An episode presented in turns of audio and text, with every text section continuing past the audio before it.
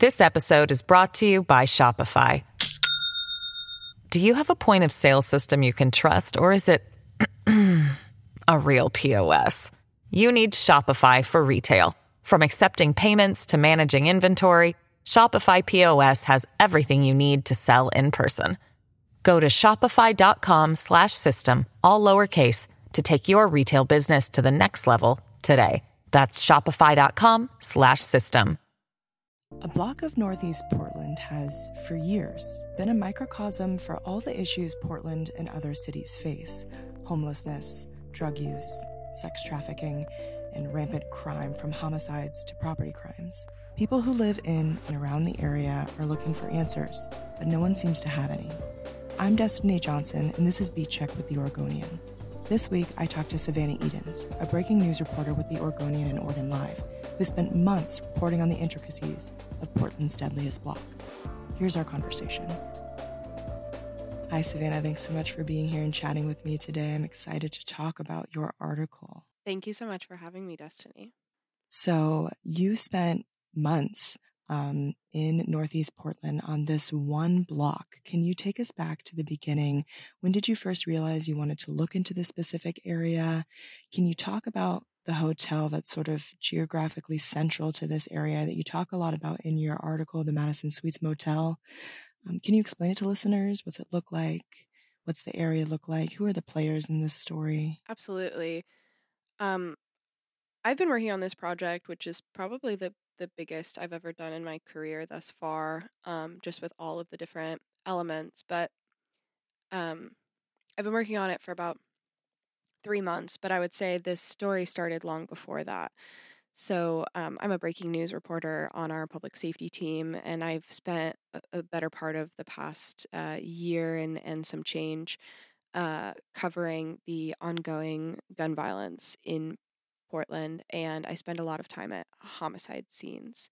So, taking you back um, in January, January 23rd specifically, I it was a it was a normal day. I you know in the sense that I, I believe it was like a Monday morning, and there had been a homicide the night before, and so you know my job is to go out there and try to figure out what happened because often you know we you know we can't rely on the very little uh, amount of information that the police give. And so, you know, we, we go out and we talk to people and we, we scope out the area, even if it's many hours after. And so that was the case in, in, in this. So, um, on January 23rd of this year, um, Aaron Williams, who's originally from Clackamas, he was experiencing homelessness off and on. I later learned um, through you know conversations with his family as well as addiction, and his um, body was found um, on the property of at the time it wasn't clear to me if it was even a motel i thought maybe it was some sort of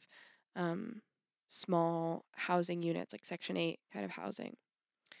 And it was very dilapidated like kind of greenish peeling paint boarded up windows there were signs about security cameras and um, signs about you know warning against like prostitution and stuff like that and there was these there were these big like shipping cargo containers in the middle of the property.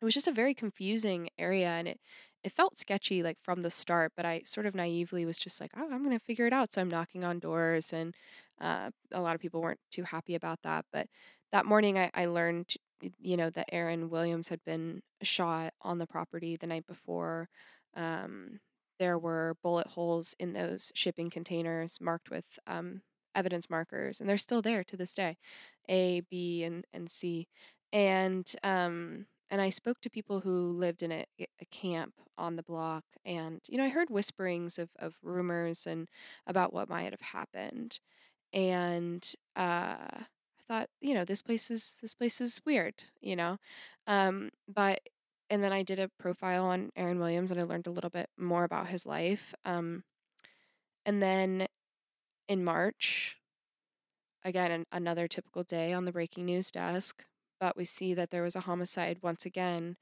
And, and, and then I see, you know, 8200 block of Northeast Milton. And I was like, no way again. And it actually goes back to August as well because um, two men and like four others were wounded, but two men were shot to death, David and Odin Turner, and on August 10th of last year, and inside of a trailer at the corner of Northeast 82nd and Milton. And so by the end of March, we saw the trend. So four four different people have been killed in basically a hundred a hundred yards, like the size of a football field. Um, so it and I had started to receive um, emails from some neighbors who lived in that area raising concerns about the Madison Suites and about um, all of the, the crime and, and the gun violence uh, in their neighborhood. And so just kind of started piecing it together. And it was complex from the start. There's so many different characters and so many different fingers pointing blame uh, about something that's really like incredibly systemic in terms of organized crime. Um, it's I, I write in the story that the 8200 block of Northeast Milton is a microcosm, a sort of an intensified version. Take every issue that Portland is facing from a public safety, criminal, or livability lens, and you will find all of it on this block. And you sort of speaking of all the the characters that are within this story, you have the people who live in the encampment, the people who live in the mm-hmm. motel. You've got neighbors who live in that neighborhood, yep. and then you've got these people who are affiliated with a nearby mm-hmm. church. Um, and in your story, you sort of explain that some of the people, including the motel owner himself, suggest that a cure to some of the ails of this area might be to rip down mm-hmm. the motel. This is such a complicated and layered mm-hmm. issue with a lot of, as you said, societal and systemic, you know, causes to these problems. Do you think ripping down something like a, a problematic motel or a nuisance property would solve all of these problems truly? I mean, it's a very nuanced issue, so I'm going to give a nuanced answer. You know, it's never that easy. Um, I, don't. the The short answer is I I don't know. Nuisance chronic nuisance properties have, you know, been an issue for a long time in in every city. Um, there's always places that you know sort of become magnets for for whatever reason. Uh, uh you know, an opportunistic area for for crime. Um, when I listened in on a neighborhood Zoom meeting back in April when I was first reporting this story in early April. Um, all of the uh, several of the neighbors in the area were on a call and trying to figure out how to solve this problem and, and what role that they could play in that, how to get the city's attention, how to make their neighborhood better, safer. And the opinions that day, fascinatingly, ranged from let's help this minority owned business. Uh, Madison Suites is owned by a, a family, the Patel family, um, who are Indian immigrants. And so it ranged from let's help them get the resources that they need to, to better their business to one neighbor said, I wish it would burn down. The last time I spoke to Mike Patel, the owner who manages the property most of the time, he expressed a desire for the city or a private developer to, quote, tear it down to ground zero. So even the owner is over it. What's much less clear is sort of these nameless, faceless sources of the drug scourge in the neighborhood. So there are a lot of people who stick around because they are addicted. And they tell me, they, as in the people who live in the camp or come to the camp to do drugs, um, tell me that it's a it's a place where you know what they need is easily accessible and there is a demand and there's a supply and you know unfortunately eh, you know it'd probably take many many more months of investigating to figure out exactly who that is or what characters are you know feeding the truly the drug epidemic on that block, um, as well as the human trafficking. We know that there are several open investigations into sex trafficking at the motel. Um, a sergeant in the human trafficking unit at the Portland Police Bureau said that in many of their investigations, in one way or another, the road leads them to Madison Suites. But unfortunately, the police bureau wouldn't uh, divulge any information about uh, drug or homicide investigations. So there's a lot that we still don't know, but it, you know, it's unclear. You know, if you tear down or if you close the motel and you have a vacant property in an area that's already been known for many, many years as sort of high crime, high vice, at, as one of my sources called it, that doesn't seem like it would help the problem. Um, and if it, yeah, it's so many people feel like Madison Suites is the magnet, but it's really the entire block of that area. I'm not sure the solution is so simple. And I think you did a really good job of conveying that in your writing. Thank you. Right? There are so many different actors here. There are so many different issues here. And um, you did a great job pulling back the curtain so people who maybe look at this area and think, why do people stay here? Can sort of understand that there are a lot of intricacies that go into what is happening on this block, and crime is just one of them. The homicides that we see the headlines on is just one of them. And sort of in that vein, why do you think this area has been known, I should say, for a long time to many people as this sort of crime ridden area? And why do you think that we haven't heard a lot about it. I say we as people who read the news frequently. I think what's really fascinating about Northeast 82nd and Milton is that as a neighborhood, Madison South, where this, you know, area sits in, Madison South is isn't according to police data, it's nowhere near the level of crime in terms of like shootings um, and homicides as other neighborhoods like Old Town, uh, you know, Chinatown, and um, Powellhurst, Lents, like Mount Scott. Those are the areas where we know because we've heard, you know, because there have been so many shootings. Madison South as a neighborhood isn't really experiencing that issue.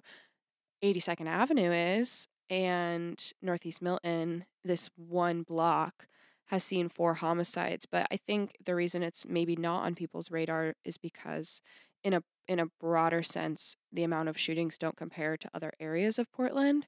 What's unique about this is that it's on basically one block, or you know, uh, you could you could pump like bump it out to you know a few blocks where there have been other shootings in the area like on Fremont um 81st um you know up on Sandy but it's really um I think it should be on our radar and I think it should be getting everyone's attention but when you're not so confronted or you don't have to see you know an area like this every day then it's not in your face and i think that's it really speaks to what i enjoy reporting about which is you know livability issues and quality of life for everyone involved. It was really important to me to tell a story that wasn't just from the perspective of people who own homes or live in homes in this neighborhood but by all of the human beings who are impacted by the violence and the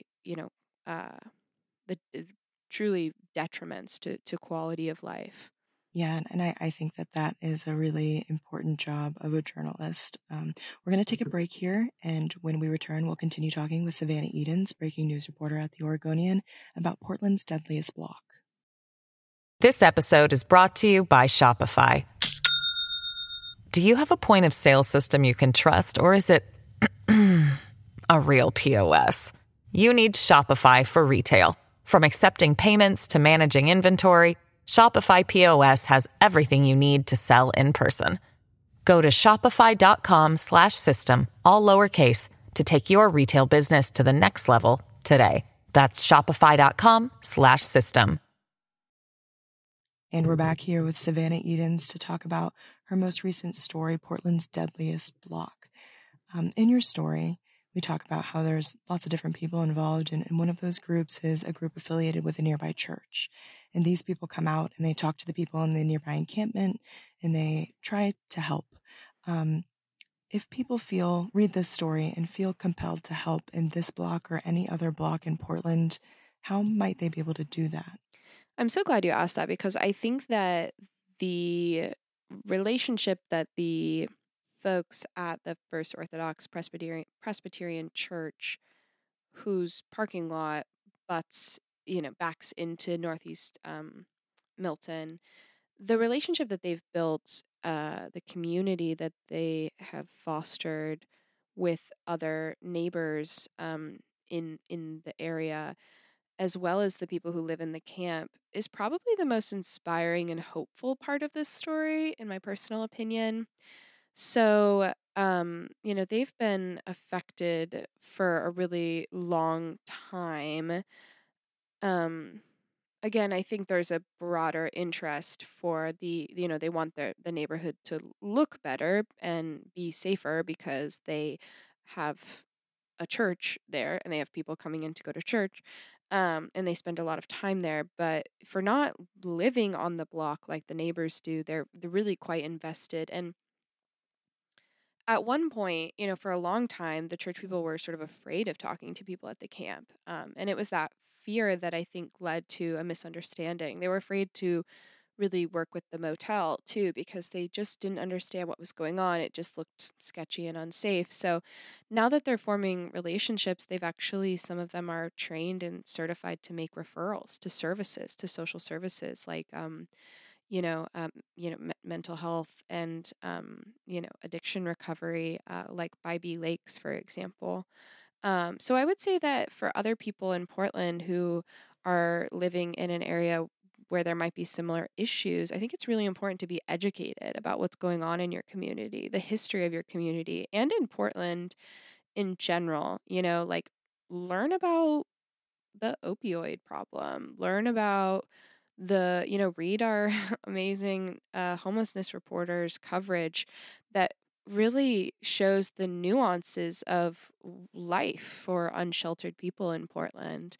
Um, I think people are are are generally humans. You know, we are more interested in the things that impact us. And in Portland, I think for the average person, that's maybe been like property crime, catalytic converter theft, car theft, you know, uh, tr- you know, seeing trash or seeing camps and stuff like that. But there are there are deep and dark, um, incredibly sad um, problems facing some of our most vulnerable people. But I think it's really important to connect and and and learn about what's going on in your community, connect with neighbors, other coalitions who can help. In the case of these neighbors they connected with their neighborhood coalition because they didn't want to be like named in uh, a, like a letter to the motel and you know having someone speak on your behalf who has authority or um, you know reputation uh,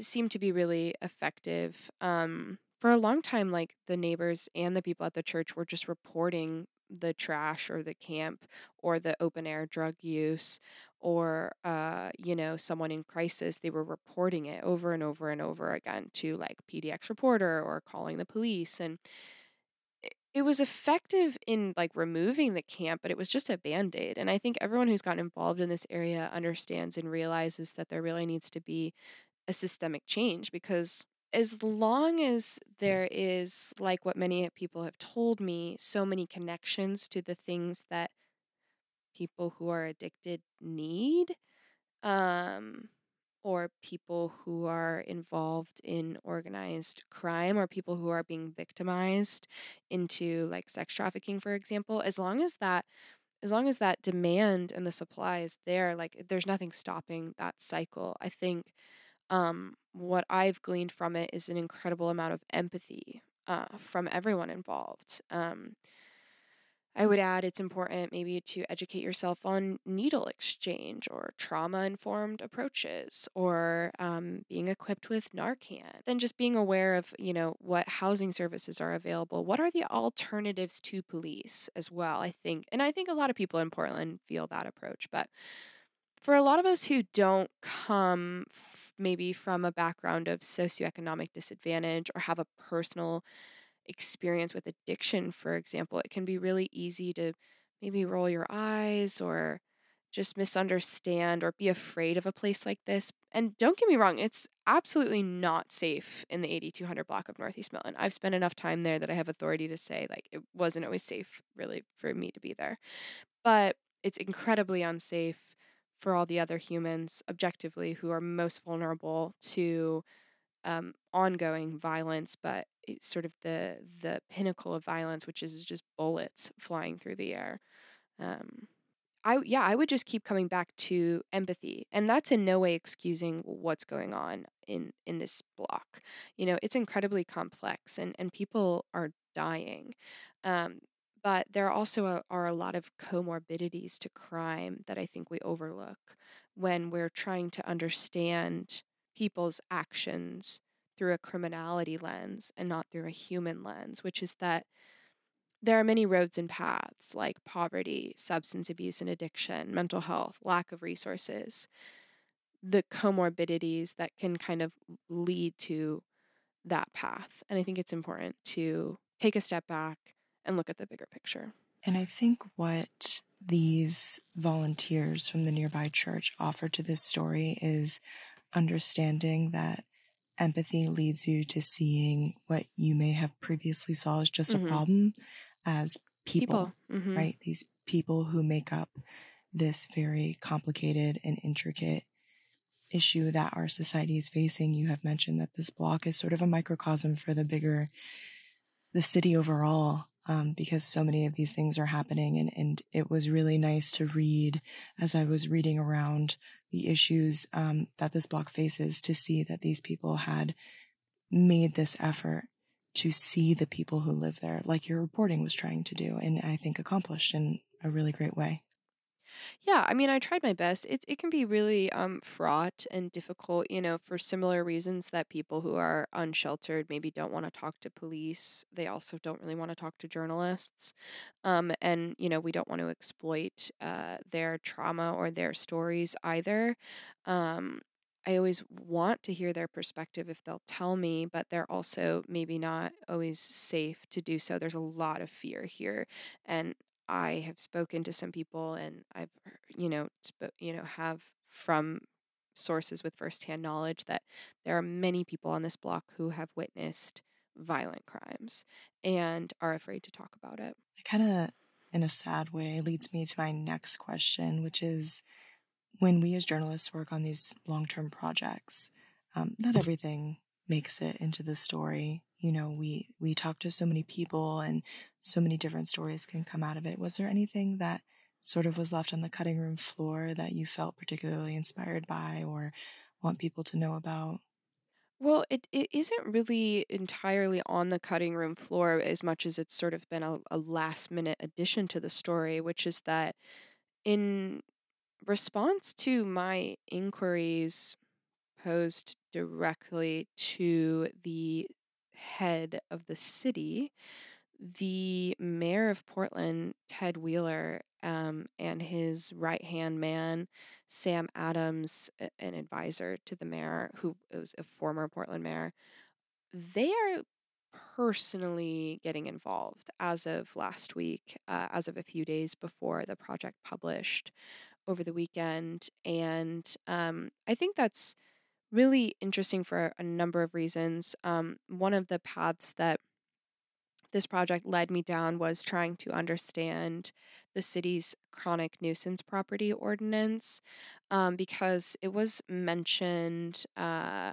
by neighbors uh, early on who were, you know, trying to brainstorm solutions. There, there was a belief that it was still sort of a viable option to um, pursue like um, uh, keeping records of all the complaints and concerns in an area and building a, a case to um, file like formal chronic nuisance property complaint. And so it's a city ordinance that's been on the books for a while but hasn't been used in like 5 or 6 years. And I think that there's a sidebar in in the project we call it sort of like an additional side story um that ex- goes into more depth but because so much of it was open ended there was always like this big question mark of like what is the solution? Like all of these agencies in the city from the Portland Bureau of Transportation to the police to the community safety division to you know neighbor like all of these the Office of Community and Civic Life they're they all know about this area um, and they've all been contacted by the neighbors and many have uh, made some steps towards like trying to fix the problems doing like site assessments um, you know working with the motel owner um, but it still kind of leads to really like one of your first questions, which is like, what is the solution here? Like, what happens to Madison Suites? Or if something happens there, you know, does that alleviate all the other troubles? Um, but I think, yeah, it's just been really fascinating to learn that, like, the chronic nuisance property code which has to basically be instigated by police um, is is no longer really used um, the city cites like resources and sort of a, a change in um, policy or like you know uh, priorities um, at one point it was a useful tool uh, sam adams told me for um, addressing uh, commercial establishments where there's a concentration of crime. It was never very effective or really the right tool for like residential properties because like because of equity issues really like you know for the city to come at you and fine you you know for not upkeeping your lawn for example um didn't sit well with you know the general population because of you know disability and poverty and uh, you know other things that might make it hard for someone to keep up with their property. But it's just fascinating to me that like we have these ordinances like on the books and people like constituents and residents might think that they're still an option and there's just like a major uh lack of clarity and and a general dysfunctionality in our city government um that leaves a lot of people just scratching their heads the bureaucracy of it kind yeah. of gets in the way of uh, yeah totally the, the humanity element almost in hearing now that the mayor and Sam Adams are both personally vested in, in visiting this area and, and taking a deeper look at it, sort of demonstrates the power of journalism, right? We have this power to um, uncover things in the place where we live and, and help people who live in the area. But um, it's kind of a double edged sword, right? It totally is. Like, you know, it, it really kind of caught me off guard and and uh they started um making some headway or some efforts there like just a few days before my story published because um because I was asking questions and I would have never expected that. Like that's not the goal going into a project, right? Like to get the ball rolling on solutions necessarily, but it is about getting attention and I just really wanted the opportunity to share a slice of life into the, the deeper systemic issues behind the gun violence um, and um, and, and, and uncovered so much in the process but I, yeah i never expected that um, bringing attention to it might you know kind of nudge the you know leader of of Portland to get involved, especially because this has been going on for so long. And and I'm told that it was on Wheeler's radar, but he um, is uh, this week um, I guess, formally announcing an emergency order called Safer Summer PDX. And and he said that this story is a perfect example of, you know, what he wants to do with that emergency order, which we're yet to see exactly what that looks like. I guess we'll maybe find out this week in terms of, you know, funding and strategy and resources. Um, but you know, maybe the 8200 block of Northeast Milton will be a part of, I guess, that pilot project. I know Sam Adams has been out to Madison Suites, uh, the motel, and walked through the property with Mike Patel, the owner. And um, apparently they're willing to work together to address solutions. You know, Sam Adams, the last thing he said to me was, you know, there's lots of work to do. So it'll be really interesting to see how it evolves. And I'm eager to follow up um, with what's going on in this community. And that's the hope, right? That we see some sort of solution and, and not because you wrote this story, but because four people have been killed in this block in eight months. And there are people that are yeah. facing real serious issues right now, and they deserve, you know, quality of life, like you were saying. And yeah, um, yeah, I think it's I think it's great that you recognize that this story could affect change, but it wasn't why you set out to write it. You set out to write it because it was important. Totally, to totally. And you're a breaking news reporter for the Oregonian and Oregon Live. So you work on lots of different types of things in the public safety realm. Is there anything else that you're working on right now that you might want to give the podcast listeners a little sneak peek of? Yeah, of course. I hope I'm not getting too ahead of myself since I haven't really started on this yet. But um, just like I, you know, we identified a, a trend of this block um, and uh, this motel and, and the homicides in the area. Another m- major uh, and unfortunate trend is um, the amount of people experiencing homelessness who have been um, victims of shooting homicides. And I am hoping to spend some time diving into the you know systemic problems behind that um, with our homelessness reporter nicole hayden and yeah, the sneak peek would be that, you know, has a lot to do with some of the similar things that are going on in on Northeast Milton. Addiction, you know, drug trafficking, um, and, you know, homelessness and, and poverty. And it's also pretty complicated, but when you throw guns in the mix, um, there's, you know, always that heightened risk of of violence, and at least six of the nearly 50 victims of homicide so far this year have been experiencing homelessness that we know of for sure. Um, and so I think that'll be a very um, important way to, to shed light on that issue. For sure. And it feels weird to say I look forward to seeing that um, because it's a very serious issue.